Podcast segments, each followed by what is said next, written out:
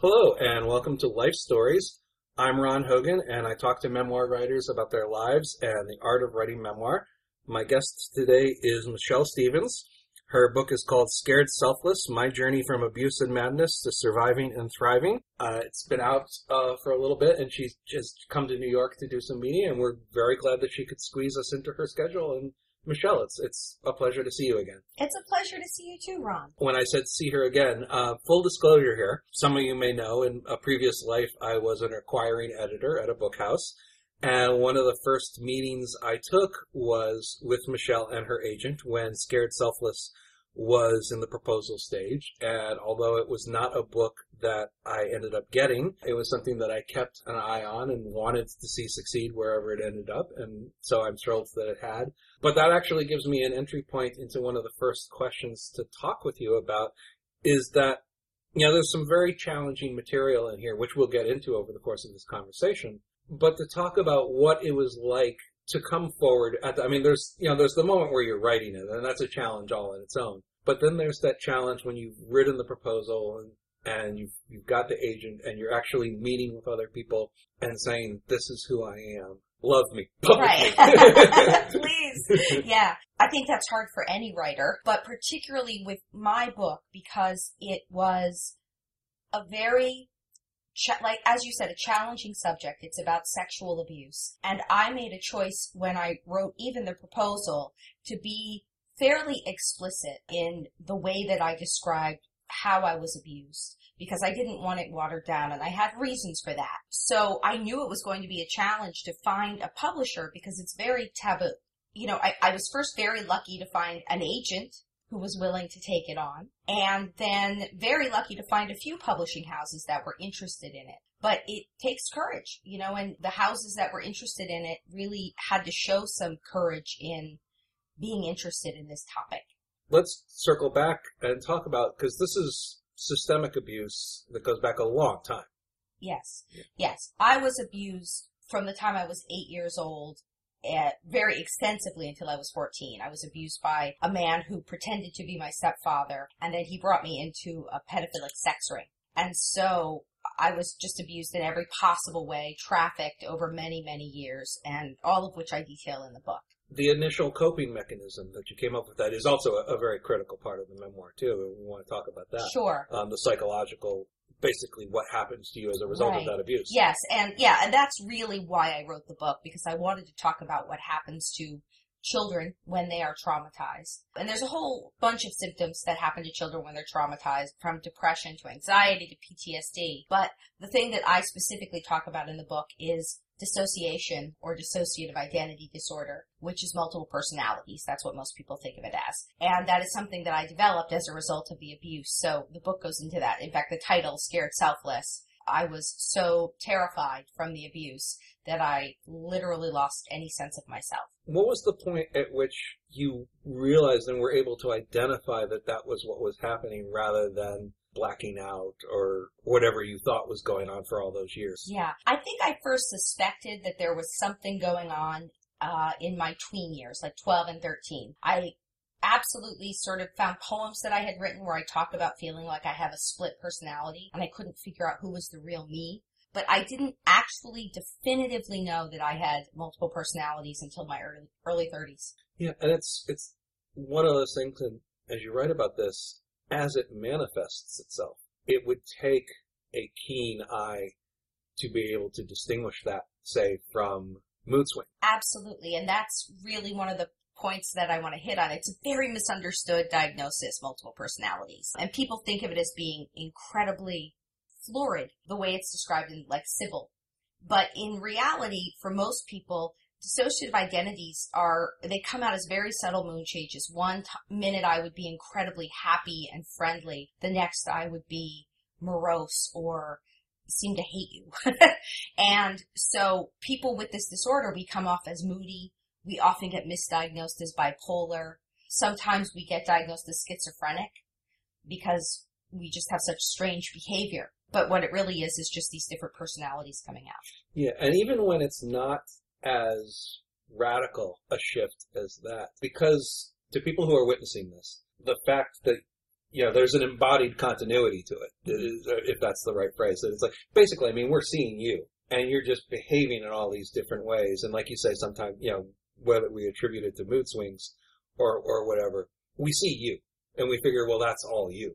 Correct. But for you, right. you know, as, as an interior experience, although there can be a certain kind of continuity, and we'll talk about that in a little bit, it really is from the inside, it's it's much more radical and discontinuous. Correct. It's as if, and this happened because of the abuse in childhood, and it's a rather complicated thing that I go into in the book. But essentially, because of the trauma, my consciousness was forced to split into all different parts.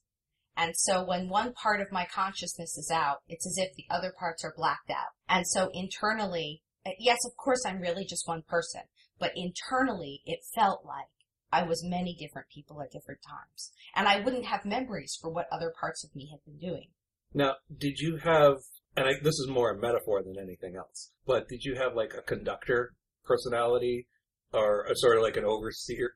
Overseer is not the right word, but some yeah, over, someone who controls things and, and who and who sees everything that's going on, even if she is not necessarily in the foreground all the time. I would say yes that that is true because there was always some sort of a force that seemed to be feeding me information. Every, I shouldn't say every, but just about every person with multiple personalities has what's called a host personality. Okay. That's the one that's out all day, that uses the name that the person has, and they tend to be very sort of goody two shoes. And, and all the other personalities are basically hiding all the terrible things that have happened from this goody two shoes person. And what I found was there was sort of an overseer that knew everything, that was constantly trying to feed my host personality my past, to let me know my real history, not the whitewashed one that I believed I had. And was not simply just your subconscious, but was in fact sort of like a splintered facet of. I think so, yeah, mm-hmm. yeah. Now, you said that you didn't really fully understand this diagnosis until your, your early 30s. And because you are a psychologist now, let's talk about the timeline there in that which came first, the desire to become a psychologist or the desire to understand what was going on? Yeah, I think that it started with the desire to know what was under what was going on. You know, when you when you've been traumatized, I mean, I, I you know, multiple personalities is the absolute worst sort of condition on a spectrum of disorders that you can get. I was also incredibly depressed. I was suicidal. I had PTSD very badly. I had a lot of different symptoms and, and I was just a really unhappy person. So I spent, you know, over a decade going to therapy, trying to figure out what was wrong with me, reading tons of books on psychology. I started to really try to build an, an understanding of psychology and how the mind worked before I actually knew I had multiple personalities. Figuring out that I had multiple personalities was really the, the beginning of the end of my treatment this was even before like formally studying to become. Correct. Yeah. Mm-hmm. Yeah. I figured that out before I went back to school. I went back to school in my late 30s. One thing that I want to get at here is okay, so you get to the point where through therapy and your own research, you understand what's happening to you. You then decide, okay, I'm going to take this understanding and I'm going to use it to help others. And, and we'll get to that part. In a, uh, let's set that aside for just a moment. Sure. So you go in and you get the training, you understand what's happening to you, you're trained to, to deal with it in others. How to put this? It doesn't necessarily help you 100% in dealing with your own situation. Does it? I would say for me. Yeah. I wanted to be a psychologist for a long time. Mm-hmm. But it was very important to me that I feel very, very emotionally healthy. Okay. And together mm-hmm. before I ever started right. that journey. So in terms of, I'm trying to think of the right word here, in terms of getting as close to fully integrated. Yes, c- correct. Mm-hmm. I wanted to feel well um, before I ever even started my training. Is it true that there are other psychologists who are, are it's very, most psychologists have some sort of, I don't want to say a full mental illness, but they have issues. That it's what brings you into the field. People come into whatever field because they have an interest in it. Someone with an eating disorder might end up becoming a therapist who works with eating disorders. This happens all the time. Some of those therapists are healed before they start working with patients some are not. And if you're not healed yourself, then there you really run the risk of bringing your own issues into the room with your clients, which obviously I try not to do. I mean, that's the healthy thing. Yeah, and I guess what I'm getting at here is whether there's a distinction in, in a case like this between healed and cured. Ah, interesting. I don't know that there is. Right. is there a cure for life? right, Um, exactly. yeah, exactly. No, look, I, I am, I am fully integrated. Mhm. I don't suffer really from depression or anxiety anymore. I probably suffer from it less than people who never suffered from it very much. Mhm. I still have a few little PTSD symptoms now and again, but they're completely manageable and very rare. Right, and I, you know, Yeah. mainly the reason that I bring it up is because you do talk in the memoir about these sorts of things popping up well into your 30s. Oh yeah, Yeah. absolutely, Mhm. absolutely, yeah. And I didn't really start practicing until my very late thirties. Yeah. Okay.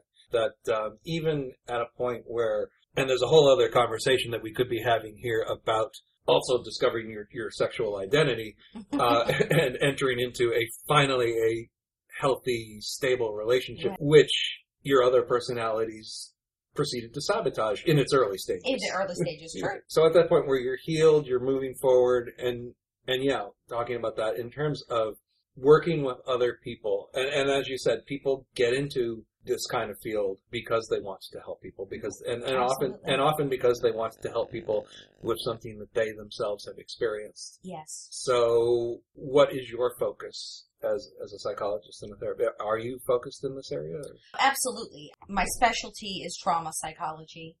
And while it's not the, it's certainly not the only thing I treat in my private practice, I run a charity called Post Traumatic Success, which offers all sorts of help in different ways to people who suffer from trauma. So absolutely my focus is helping people who have been through traumas like I've been through. And I must say also, you know, for me personally, I think one of the biggest things that made me want to become a psychologist was that I eventually met such a great psychologist who she was extraordinary and she really helped me heal. And she was such a great mentor to me that it made me want to just pay it forward. What would you say in doing that? What would you say is the biggest misconception about dissociative identity disorder that you would like to Dispel. dispel? I mean, because clearly, I mean, even in this conversation, you know, clearly there are things that, as much as I get, you can tell from my questions Right. that there are things I don't get. Right. The number one thing that I would like to dispel is the idea that it's rare. Everyone thinks it's incredibly rare. The research shows that it is not. Dissociative identity disorder is a condition that people do not know they have and that other people usually can't tell they have. It looks like other conditions. But if you walk into, say, a mental health clinic and you give a bunch of people an assessment, a paper assessment, 1% of the population will have DID. That's the same as schizophrenia.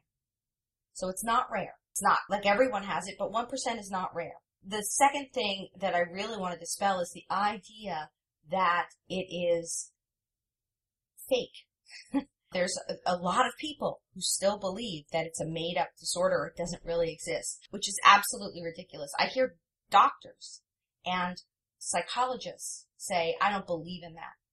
Think about how ridiculous that is. It's, it's in our diagnostic manual. There's a hundred years of research to support the fact that it exists. Some doctor or someone else saying, I don't believe in it, well, you know, because they think, they say, well, it started being, uh, uh, you know, diagnosed more, it, it, the, it started increasing in diagnosis in the 80s.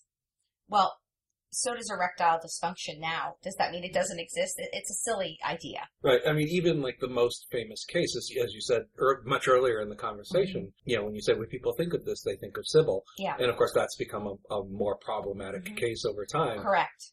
But that still does not mean that the phenomenon is not there. Yeah. yeah. And it's it's re- it's not it's it seems very odd to people, but I hope that in the book I explain. I, I I worked very hard to try to explain how it happens, so that people could really start to understand the disorder. We talked a little bit early on about sort of finding the courage to come forward and share the manuscript with other mm-hmm. people. And let's go back to that intermediate stage of finding the courage after you've you've gone through your healing process, your therapeutic process, and, and also done your own work on yourself. Finding that courage, you know, what prompts you to say, you know what? It's not enough that I've worked this out for myself. I need to do a book about this. Yeah. Well, the book started out as my dissertation in college. You know, I had gone through my healing process and I wanted a record, you know, because I remembered my life, part of multiple personalities is that you repress a lot of memories, particularly traumatic memories. So I had remembered those over the, a series of about 15 years, and I wanted to document my whole history in a narrative so that I had it all as one narrative. And I also wanted to then, um, I wanted to infuse that narrative with psychological understanding. And so that became my dissertation. And then it was someone else's idea actually that it become a book. Uh, a friend of mine who writes books had said, wow, this would be a really great book, uh, and sent it to an agent. In doing that, had you already figured out your, for lack of a better term, closure in terms of what had happened to you with your fake stepfather and your mother enabling all this? The closure had come before the book writing process, or or no? Yes, I think that the closure had come uh, bef- before, certainly while writing the dissertation, mm-hmm. but probably even before that. By the time I started my psychology program, I had already really come to terms with everything. Of course, when you're writing a book, you bring it all up again.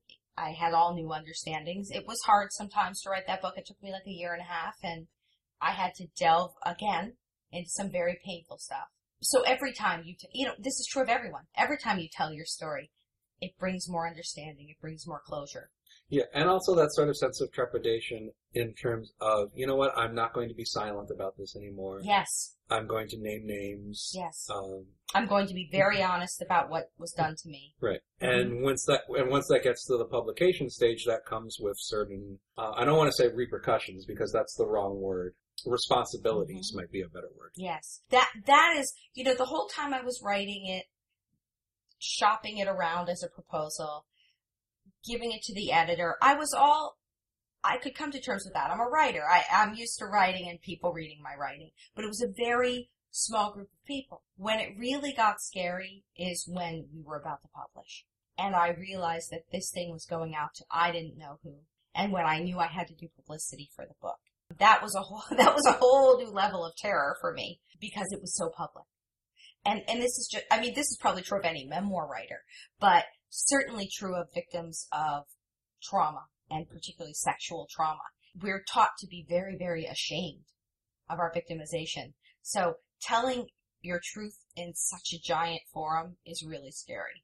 Especially, I wonder, in a climate where, I mean, and not that things were much better in 2014 when you were shopping this, but certainly when the book came out in early 2017, mm-hmm where we are living in a climate where let's the, call it the, the pussy the, grabber climate. Yeah, the, the pussy yeah. grabbing climate, where you know clearly by our cho- by our choice of national leader, our concern with sexual assault seems yes minimized. Well, and it, it and ca- and the callous approach that many took to that. Yes, I had to go on Dr. Phil to announce the publication of my book right I think the same week as that all that pussy grabber stuff was happening, or right around then. And it was so scary and so shocking to see how much people don't care. They don't care about sexual assault. I'm not saying everyone, but I'm saying the fact that anyone doesn't care and the callous words that some people used is very upsetting to me still. But as you say, that's a minority. It's it's a vocal minority, yes. but it's a minority. Yes, yeah in my case, I was so scared of the reaction I would get, honestly. And 99.9% of the people who have had any contact with me, it's been incredibly supportive. I mean, overwhelming support I've gotten for this book, which again, whole new level of healing to be validated in that way. After, you know, as a kid, you're told that you're lying or you're making it up or it's your fault. And so to go from there to a place of publicly saying what happened to me and having, you know, celebrities validating my experience is just amazing to me. In terms of where you go from here, you know, this is a very particular kind of book, one that combines a personal story with, as, and, as you said, you wanted all along to combine that personal story with a psychological infrastructure yes. of, of understanding. Now, as a psychologist yourself and a therapist yourself, you are in a position where you can continue writing in that vein. So what, where is your writing headed? Is it headed more personal or more, prof- you know, professional mm-hmm. or still somewhere down the middle? Yeah, that's a really great question. It's what I'm really pondering right now as I'm working on my next proposal. For a long time, I wondered if I should write another book on trauma. I asked myself about that. And I, cause I do have some more to say on that subject, but it's just not what's burning for me right now. And so I think that what I'm planning to do is stick with the form that I sort of created in this first book, which is memoir slash information. And I'm going to be talking about another experience that I had trying to have a child and the problems I had with infertility. And then eventually I, we tried to adopt through the foster care system and we ended up, we took in two babies when they were born and had them for a year all the time thinking we were adopting them and then lost them both. So my next book is going to be talking a lot about the loss of children the foster care system and, and providing information on all of that because I've had a lot of dealings with like the foster care system and things like that. I just want to clarify yeah. in that particular, when you say you lost them both, it was, that's more like through the foster care yes, system. they were taken away. Yeah, they didn't yeah. die, but it's an interesting thing. To us, they kind of did mm-hmm. because mm-hmm. they were just taken away from us. They were our children. They were my son's brothers and they mm-hmm. were just taken away from us. And it was a very strange, strange experience because they're not dead and yet in a way to us they are. We'll never know where they are, what they've done with their lives. Yeah. That is a book that, you know, based on what we've seen in Scared Selfless about your ability to combine a discussion of your own personal experience with a knowledge of the field. I think that is something that we will look forward to seeing when it's, whenever it's ready. In the meantime, the book that is out now, which I encourage you all to read, is Scared Selfless, My Journey from Abuse and Madness to Surviving and Thriving I've been talking with Michelle Stevens about it. You've been listening to Life Stories. Now, if you've enjoyed this episode, I hope you might go to iTunes and rate it highly and review it nicely. That makes it easier for other people to find it in the iTunes store. And if you subscribe through there, you'll always know when the new episode comes out as well. I'm Ron Hogan. Thanks for joining me today. I hope you'll come again for another episode soon. Take care.